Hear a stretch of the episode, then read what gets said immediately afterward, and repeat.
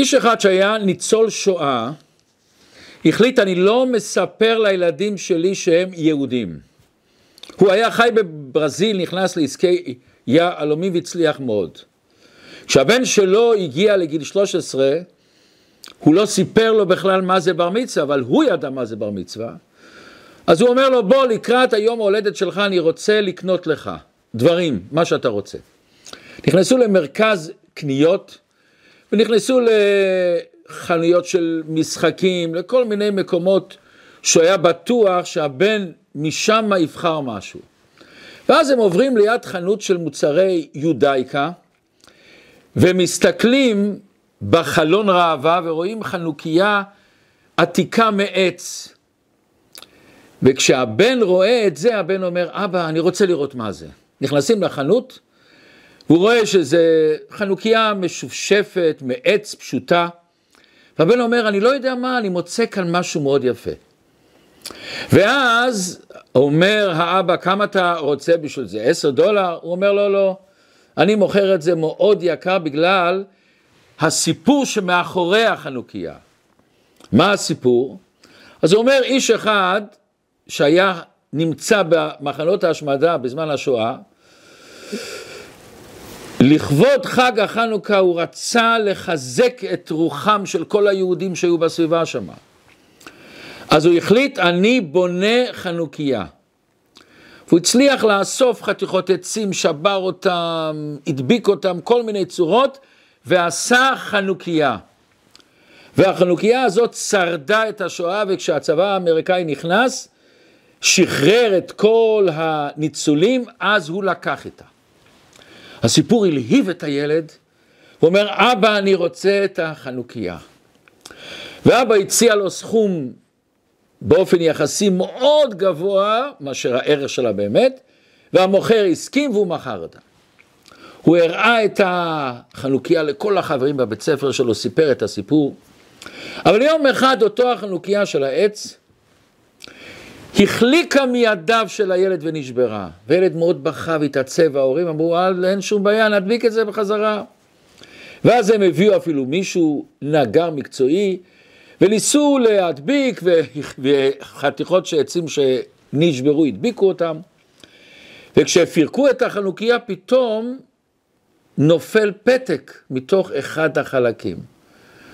וזה היה פתק מרגש מאוד של אותו אומן שעשה את זה. הוא מספר את הסיפור שאני נמצא במחנה השמדה ואני אוסף חתיכות עץ, ומזה אני יוצר את החנוכיה כדי לזכות את תושבי המחנה שלנו במצוות הדלקת נרות. אבל הוא אומר, אני לא יודע אם אני אזכה לצאת מפה בכלל, ואני לא יודע אם אני אזכה לראות את יום המחר בכלל. אבל מה שאני מבקש, מי שימצא את החנוכיה וידליק נרות, שידליק נרות לעילוי נשמתי, שלמה לוין. האבא קורא את זה, התעלף. כשמעירים אותו הוא שוב מתעלף. התברר שכותב המכתב היה אבא שלו. ואז הילדים קיבלו את המתנה הגדולה לשמוע שהם יהודים. והם בטוחים שהמנורה הזאת נשלחה להם כמסר מן השמיים. הם החליטו לעבור ליד קהילה יהודית.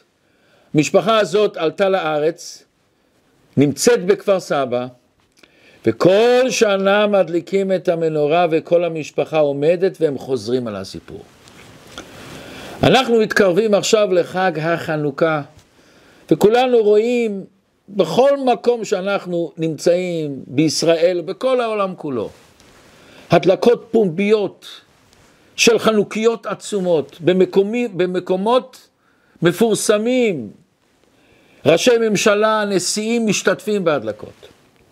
את החנוכיה הזאת שהתפרסמה היום בכל העולם, כשאני נכנס היום לראש הממשלה או לראש העיר, מיד הוא יודע, אה, חג הנרות, חג הנרות. מדליקים את החנוכיה לא כמו שהדליקו בזמן בית המקדש, שהדליקו אותה בתוך בית המקדש, והדליקו אותה שעה לפני השקיעה, פה מדליקים את זה בשקיעה או בצאת הכוכבים ושמים את זה בחלון או בעול לכיוון הרחוב, יש כאלה שעושים בפתח, אבל בעיקרון עושים את ההדלקות להאיר את החושך. זכר לנס הגדול של מתתיהו ובניו והחשמונאים, עשו מהפכה נפלאה בעם ישראל, והיום מהפכה נפלאה בכל העולם כולו. כולם יודעים מה זה. בואו נלמד מה הסוד שלהם. איך הם הצליחו לעשות כזאת מהפכה? זה אנשים שתמיד רואים את האור. אנשים שבכל מצב, בכל דבר, רואים את האפשרויות. בכל אדם הם רואים את הרז, רז בגימטריה 207 אור. לכל אדם יש את הסוד הפנימי שלו. אנחנו צריכים לגלות אותו, לפתוח אותו.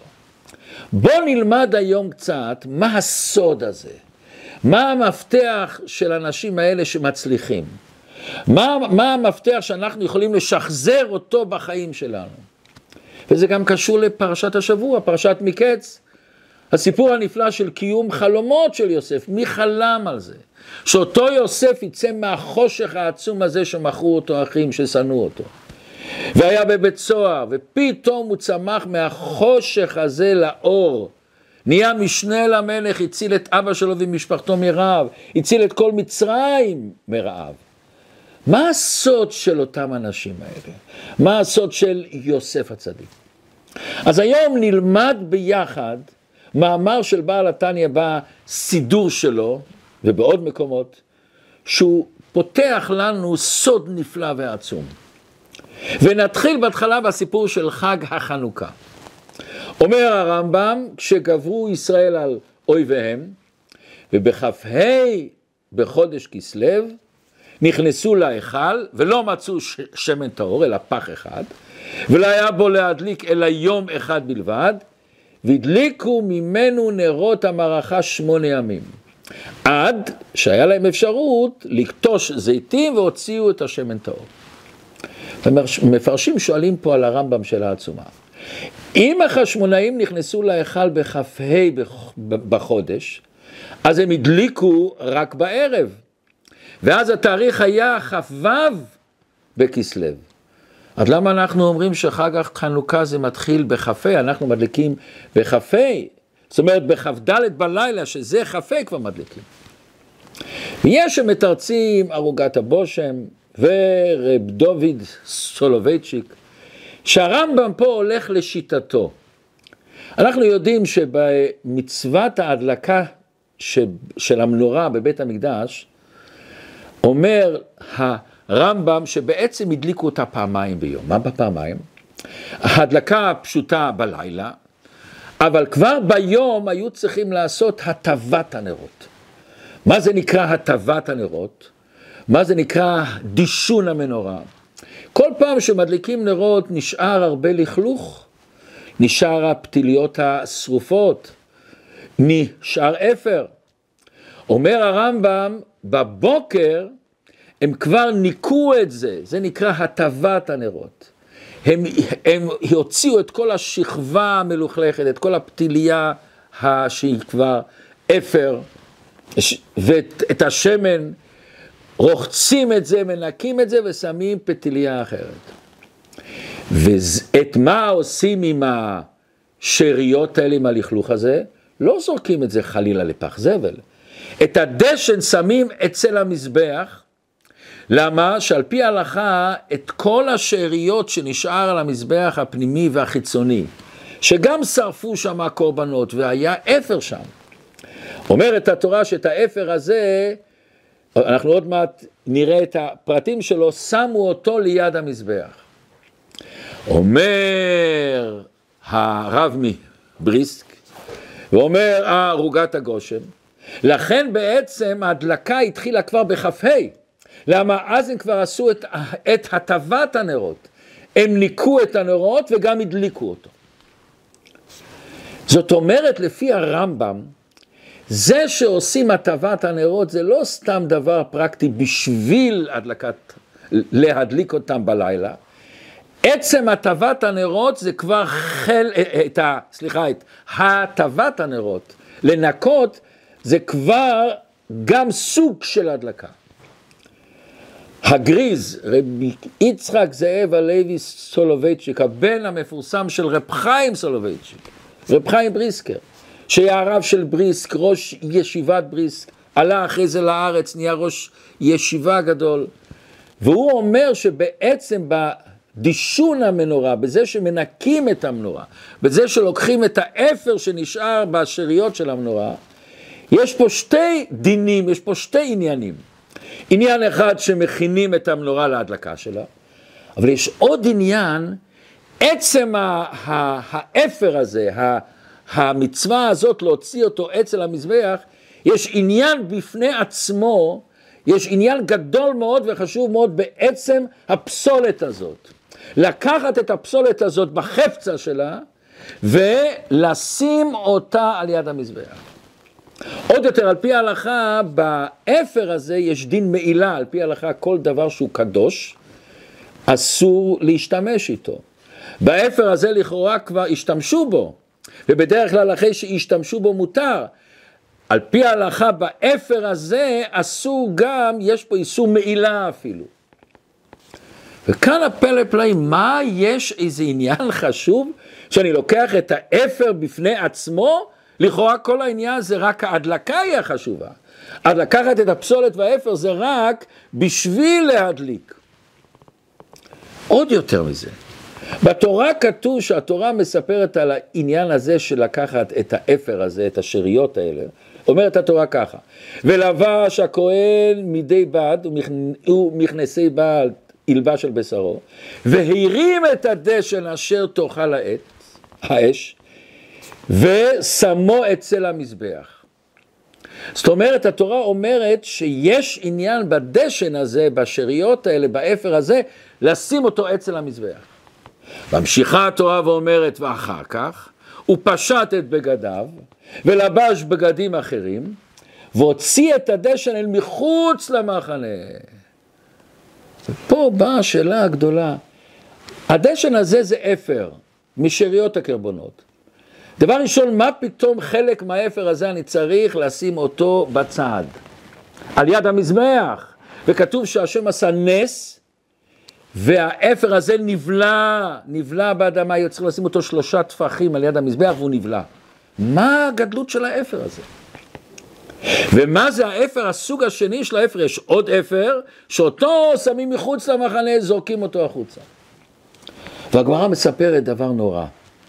העבודה הזאת, לקחת את האפר, את הלכלוך הזה ולשים אותו על יד המזבח, הייתה עבודה כל כך קדושה ונעלית, שהכוהנים, כל אחד נדחף, ואומר את המשנה שבהתחלה כל אחד שרצה רץ ועלו לכבש, וכל הקודם בחברו הוא זכה. ומה כתוב? שהיה מעשה ששניהם היו שווים ורצים ועולים ודחף אחד מהם את חברו ונפל ונשברה רגלו. ואז אומרת המשנה, החליטו החלטה, לא נותנים שכל אחד ירוץ ומי שיתפוס ראשון, עשו הגרלה. והגמרא מספרת שם סיפור שקרה יותר גרוע מאשר מישהו שבר רגל, אני לא רוצה אפילו להגיד את זה. צריך להבין, האם פעם שמענו שלקחת את הפסולת, את האפר של הבית כנסת או של הישיבה, רבים מי יוציא את האשפה, את הלכלוך? בדרך כלל נותנים את זה לעוזרת, לעוזר, שהוא לפעמים בכלל לא יהודי. פה נתנו את זה לכהן. ולא רק סתם, הכהן לפני שהוא הוציא את זה היה צריך לרחוץ את ידיהם ורגליהם ולהלביש בגדים מיוחדים. ולכהן בעל מום, הרבה מהם פוסקים שהיה אסור לו לעשות את העבודה הזאת. מה הגדלות שיש לקחת את האפר הזה, ריבונו של עולם? ומה, כמו שאמרנו, מה זה השני סוגי האפר הזה? יש אפר שאני שם אותו אצל המזבח, שזה לפי רש"י על כל פנים, כל יום ויום עשו את זה. יש את האפר שרש"י אומר לא כל יום, רק שהיו צריכים, שמו אותו מחוץ למחנה. מה שתי העניינים האלה? ובכלל, יש לנו את המשנה המפורסמת, שהשם עשה עשרה ניסים בבית המקדש. אחד מהם שלא היה נראה זבוב בבית המקדש, לא הסריח בשר הקודש, לא כיבתה הרוח את האש. איך שייך שדווקא אפר נשאר? למה השם עשה בכלל שיהיה אפר? אם אין זבובים ואין ריח רע, למה הקדוש ברוך הוא עשה בכלל שיהיה אפר? לחם הפנים שהיה על שולחן הפנים עמד תשע ימים על השולחן והכהנים אכלו אותו רק אחרי תשע ימים וכתוב שהם אכלו אותו היה טרי וחם כמו בזמן אפייתו. אז למה לא יכול לעשות שלא יהיה אפר? אומר אדמו"ר הזקן דבר נפלא, דבר שנוגע לכל אחד ואחד מאיתנו. כשאנחנו רואים אפר, מה אנחנו רואים באמת? רואים שהיה פה דבר מסוים והוא נגמר, הוא הסתיים, הוא נשרף, הוא מת. אומר אל תראה, אבל כשמביטים בעומק יותר, אנחנו רואים בתוך האפר מה היה קודם. היה אש, היה התלהבות, היה חיות, היה המון עוצמה. באה התורה ואומרת, אפר מסמל מצב שהבן אדם מרגיש הרגשה נפשית שהוא גמור, שהוא לא מצליח, שהוא לא מסוגל לעשות, שהוא מלוכלך. שהוא לא מסוגל לעשות מה שהוא צריך לעשות. והרבה פעמים אנשים ואנחנו מרגישים נפילה, יבשים, בלי חיות, מדוכאים. כמו אפר. באה התורה ואומרת, תדע לך שאתה רואה בחיים שלך אפר. אתה צריך לדעת שהאפר הזה מגיע מאש שהייתה בך קודם. אש קודש, התלהבות וקשר לקדוש ברוך הוא, קשר לרוחניות. אם לא היה לך את הקשר, לא היית מרגיש אפר. אם לא היה לך את, ה, את אותו קשר לקדוש ברוך הוא, לא היית מרגיש אפר. מישהו פעם נכנס אל הצמח צדק, אומר רבי, אני לא יודע מה לעשות, בתוך התפילה נכנסים לי מחשבות זרות, אני לא מצליח להשתחרר מזה, לא יכול לצאת מזה. אומר לו הצמח צדק, נו, אז מה קרה? הוא אומר, מה זאת אומרת, רגע, מחשבות זרות באמצע התפילה שאני עומד לפני הקדוש ברוך הוא, איך, איך, איך, איך, מה? נו, מה, והוא, מה זה? אומר לו הרב, אה, אם כואב לך, אז זה לא המחשבות שלך. זה עצמו שכואב לך, סימן שאתה קשור לקדוש ברוך היה פעם אחת אישה, שאמרתי שיעור, והיא אמרה לי, רציתי להתקרב לקדוש ברוך הוא, באתי לבית כנסת, בית כנסת, אה, וכאב לי הלב איך שמתפללים שם. כל אישה מדברת על הבגדים שלה, על הקניות שלה, לא יכלתי לסבול ויצאתי מהתפילה. אני אומר לאישה הזאת, אה, איזה תפילה יש לך. איך שהקדוש ברוך הוא נהנה מזה שיצאת, זה התפילה שלך. אומר אדמו"ר הזקן, אבל בעומק יש פה עוד נקודה עמוקה, שהאפר עצמו נוצר מהאש. האש היא נותנת לנו השגות יותר גדולות, תפיסה יותר גדולה, להבין מה זה קדושה, מה זה חיים אמיתיים. אני לא יכול להרגיש אפר בעבודת השם אם אין לי מושג בזה של דברי קדושה. אני לא יכול לראות, להרגיש שאני לא רואה, שאני חס שלום לא רואה, אם לא ראיתי אף פעם. איך שכתוב בפסוק, העם ההולכים בחושך הם ראו אור גדול. אם אתה מרגיש חושך, אתה מרגיש שהיה לך אור, אתה, אתה מודע לזה אור. אם יש אש, תמיד צריך להיות אפר. וזו ברכה גדולה מאוד, מכיוון שהאפר הזה נותן לנו רגע שאני צריך יותר לעלות. אני לא יכול להישאר באותו מצב שלי. האש צריכה להביא את הבן אדם למדרגה שאפר, שהוא יצמח יותר, יקבל אנרגיה וחיות לעשות דברים יותר גדולים. אין אש בלי אפר. ואנחנו צריכים להכניס לנו את זה מאוד בראש, ואנחנו אומרים את זה לכל בעל תשובה, לכל בן אדם שמרגיש איזו התעלות. תדע לך, יהיה לך התעלות ותדע לך לכל אחד. יש אחרי ההתעלות הזאת, אחרי העיניים המהירות האלה בעבודת השם, ירידה. וזה נורמלי, ואתה לא צריך להרגיש רע, אדרבה, זה ירים אותך יותר. תראו דבר מעניין, אנחנו אומרים בתפילת שחרית ובמנחה, אחרי שמונה עשרה אומרים תחנון, אומרים את כל הפשעים שעשינו, עבירות, וכולם שואלים, לכאורה מתאים יותר שהתפילה הזאת תהיה שהתפילה הזאת צריכה להיות לפני שמונה עשרה. למה עושים את זה אחרי שמונה עשרה? לפני שאני עומד להתפלל לקדוש ברוך הוא שמונה עשרה, אז תעשה תחנון. למה עושים את התחנון אחרי שמונה עשרה? הביאור נפלא. דווקא אחרי שמונה עשרה שהיא תפילת העמידה, שאדם מתעלה ואדם מרגיש ביטול לקדוש ברוך הוא. לכן אנחנו עומדים עם רגליים צמודות כמו מלאכים. מתכוונים, זה עיקר התפילה השמונה עשרה. דווקא אחרי שבן אדם מתעלה וצומח, אז פתאום הוא מרגיש יותר את הכתמים שלו, את הדברים שהוא לא עשה מושלם, את הפספוסים שלו, את האי הצלחות שלו. אז הוא יכול להגיד תחנון.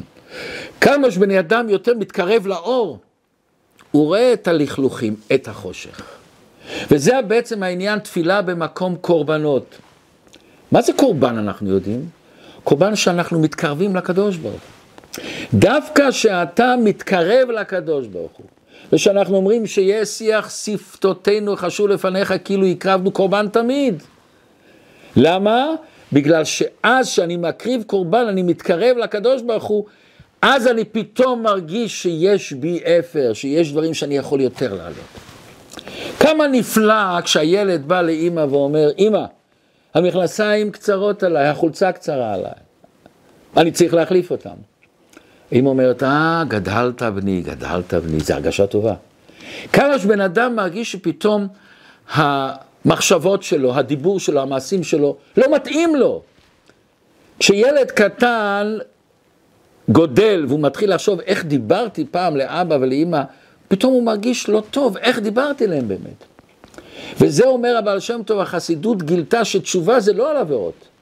תשובה תעשה גם על המצוות, איך הייתי יכול לעשות את המצווה, בכוונה יותר, בשמחה יותר.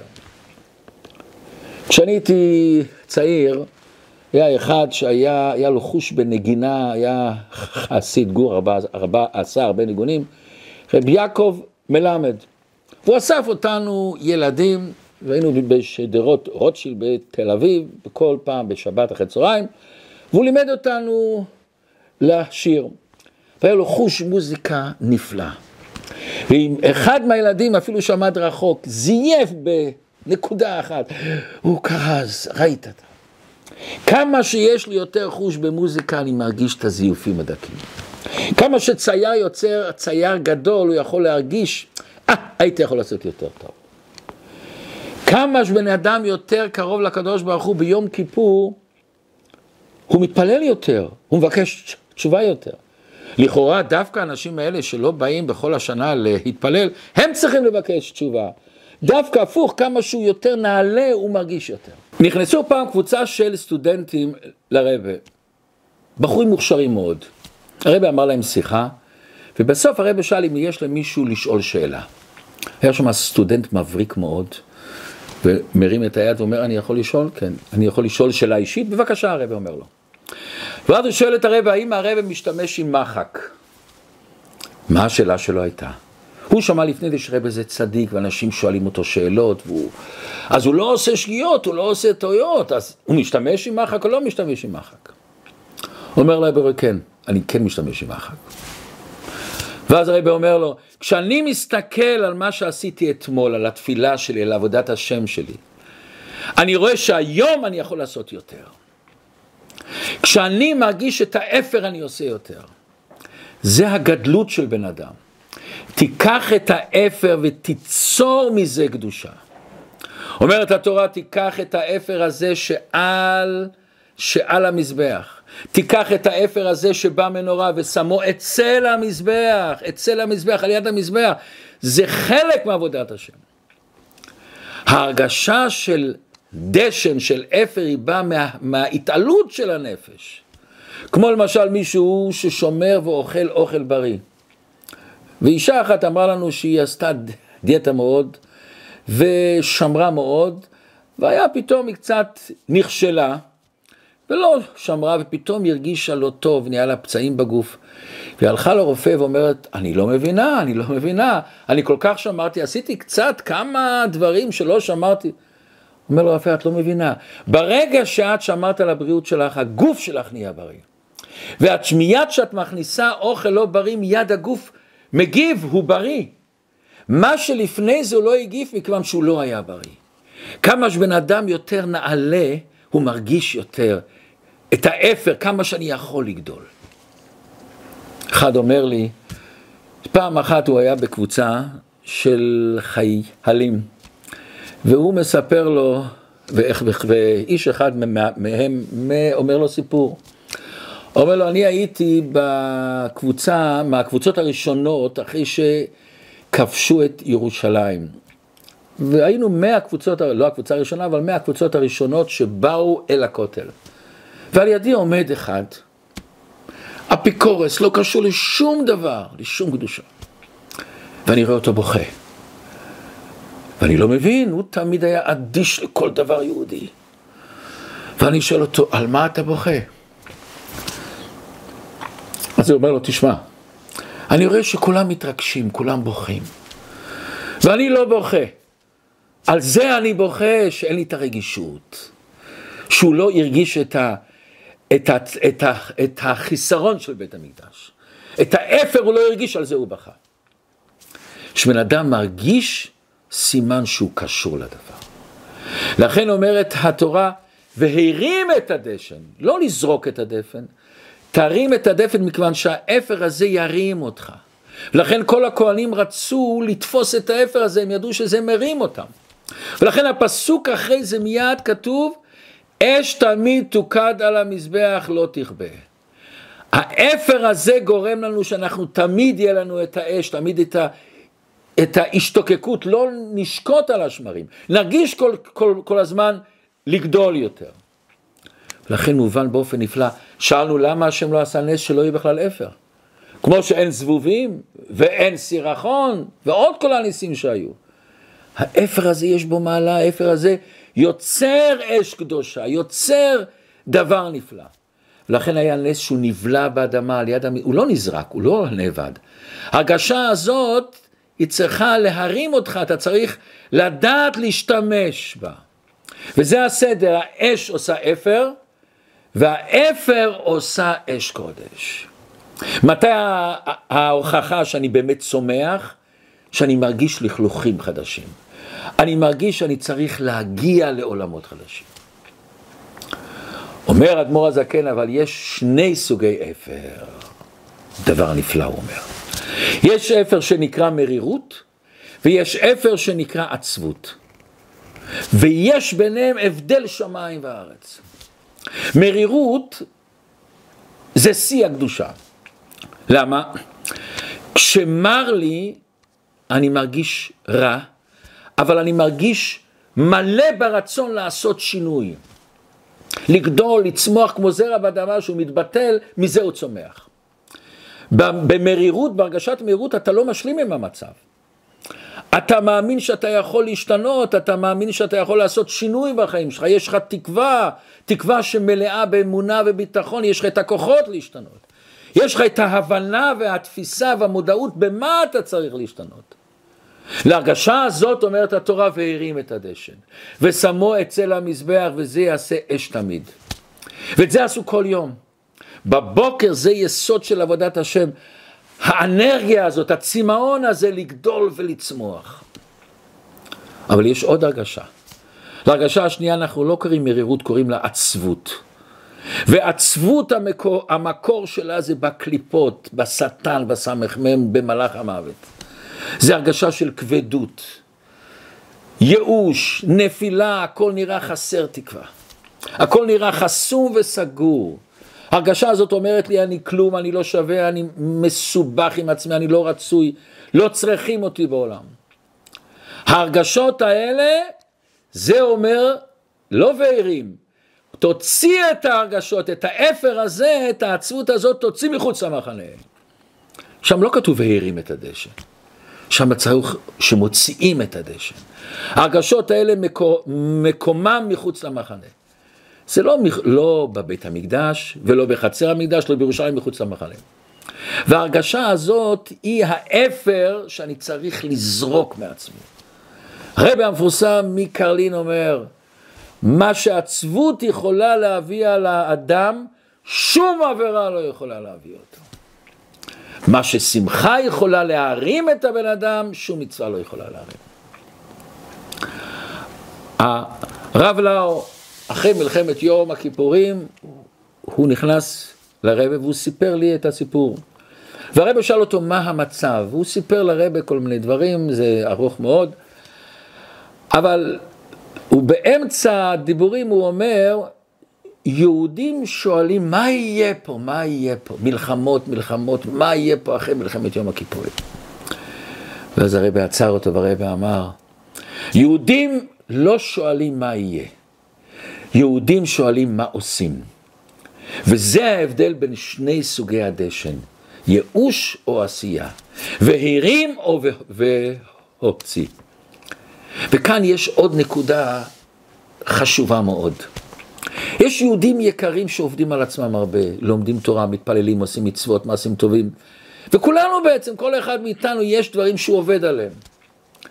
אבל לפעמים בשלב מסוים על דבר שאנחנו כל כך עובדים ומשתדלים לחנך את הילדים, בשלום בית, בצדקה, בקשר עם אנשים, לפעמים אנחנו פתאום רואים שאנחנו נופלים.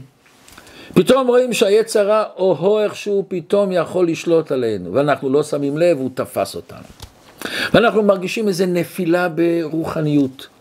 ופתאום עולה לנו מחשבה, אה, ah, כל מה שעבדתי, השקעתי, הזעתי, היה לריק, להבל. והראיה, אני נשארתי אותו מושחת, אותו אדם עם היצרים הגדולים, כל ההשקעה שלי הלכה לטמיון. וזה העצה של היצרה. הסבא שלי, זיכרונו לברכה, אמר, אנחנו אומרים, והסר שטן מלפנינו ומאחורינו. לפני שבן אדם עושה עבירה, אומר ליצר, זה כלום, אה, זה לא עבירה, זה, זה כלום, בשבילך זה ואחרי שהוא עושה את העבירה, מאחורינו אומר, עשית את העבירה, אתה כבר מושחת, אתה כבר אבוד, אין לך סיכוי. היצר תופס אותנו. ואומר לנו, אתה רואה, אתה עובד, עובד, עובד, לומד ומתפלל ומשקיע, ואתה רואה, לא נשאר לך שום דבר, אתה נשאר עם אותו בוץ, אותו לכלוך אתה נשאר. דבר ראשון זה לא אמת, מכיוון שאותו זמן שעבדנו נשאר לנצח. החיים שלנו זה כל יום, כל שעה, כל רגע זה חיים חדשים. אז אם אותו יום הצלחתי, זה נשאר לנצח ונצחים. אבל אומרת לנו התורה עוד יותר. עבודת השם היא כמו אש. ובאש, תדע לך, צריך לבוא אפר. ואל תחשוב שאתה לומד ומתפלל, אתה שורף את הכל. תמיד נשאר אפר. אתה לא יכול, אש לא יכולה לשרוף דבר עד הסוף, הסוף, הסוף. חלק מזה נהפך אנרגיה, חלק מזה נשאר אפר. אתה לא יכול את היצע הרע שלך לכלות אותו. איך כתוב שמשה רבנו ראה את הסנה והסנה איננו עוקל. אחד מהפירושים, הסנה זה קוצים, זה היצע הרע. והאש זה אש קודש, האלימות שלנו, התפילה שלנו, החסד שלנו, אש קודש. ואומר הקדוש ברוך הוא למשה, אל תחשוב שהאש קודש יכולה לכלות את היצרה, לכלות את הסנה. הסנה איננו קל, היצרה תמיד הוא לא מת. וכל זמן שהוא לא מת והוא בא אלינו, סימן שאנחנו חיים. סימן שיש לנו המון טוב. הגנב לא גונב במקומות שאין כסף. הוא קונה במקומות שיש כסף. ואם היצע הרע בא אלינו, ולמי הוא לא בא? לכל אחד מאיתנו יש נשמה אלוקית ויש לנו המון המון טוב שלנו. וזה אנחנו לא צריכים להתפעל, גם אם אני מרגיש שפתאום האש לא שרפה את הכל, נשאר לי. ואני לא צריך חס ושלום להרגיש שאני לא נורמלי, אני לא בסדר. מלכתחילה האש הזאת לא יכולה לשרוף את הכל. וזה העומק של המאמר החז"ל, צדיקים אין להם מנוחה בעולם הזה. ולפי זה נבין עוד הלכה מעניינת בהלכות נרות חנוכה. יש מחלוקת, אבל ההלכה היא כבתה, אין זקוק לה. זאת אומרת, אם בן אדם עשה הדלקת נרות חנוכה ונכבה, בעצם על פי ההלכה הוא לא צריך לחזור ולהדליק. אנחנו נוהגים להדליק, אבל על פי ההלכה הוא לא צריך. וכאן באה השאלה הגדולה. כל העניין של הדלקת הנר זה שיהיה לנו אור, זכר למנורה בבית המקדש. אז אם בן אדם הדליק את הנרות וזה נכבה, למה שלא ידליק? העיקר זה לא להדליק, העיקר זה שיהיה אור. וכאן המסר הגדול. כשאתה עשית מה שהשם ציווה לך, הדלקת, עשית מעשה טוב, והרגשת פתאום שיש בך אור. ופתאום אתה מרגיש שזה נכבה. ואז בא אליך יצר אומר, אה, סימן שההדלקה שלך לא הייתה הדלקה. סימן שכל מה שעשית לא שווה שום דבר. כבת אין זקוק לה, אתה עשית ועוד איך עשית. נפלת וכולם נופלים וכולם קמים. והנפילה היא תיתן לך לראות בנפילה את הקדושה. וזה מה שאמרנו, האנשים שמצליחים בחיים, הם רואים בכל דבר את האור. הם רואים גם באפר, בלכלוך, בנפילה, בחושך, הם רואים את האור. שהשם ייתן לנו שנוכל להפנים את המסר הנפלא הזה, שיש לנו את הכוח העצום הזה תמיד להדליק אור בכל מצב שלא יהיה.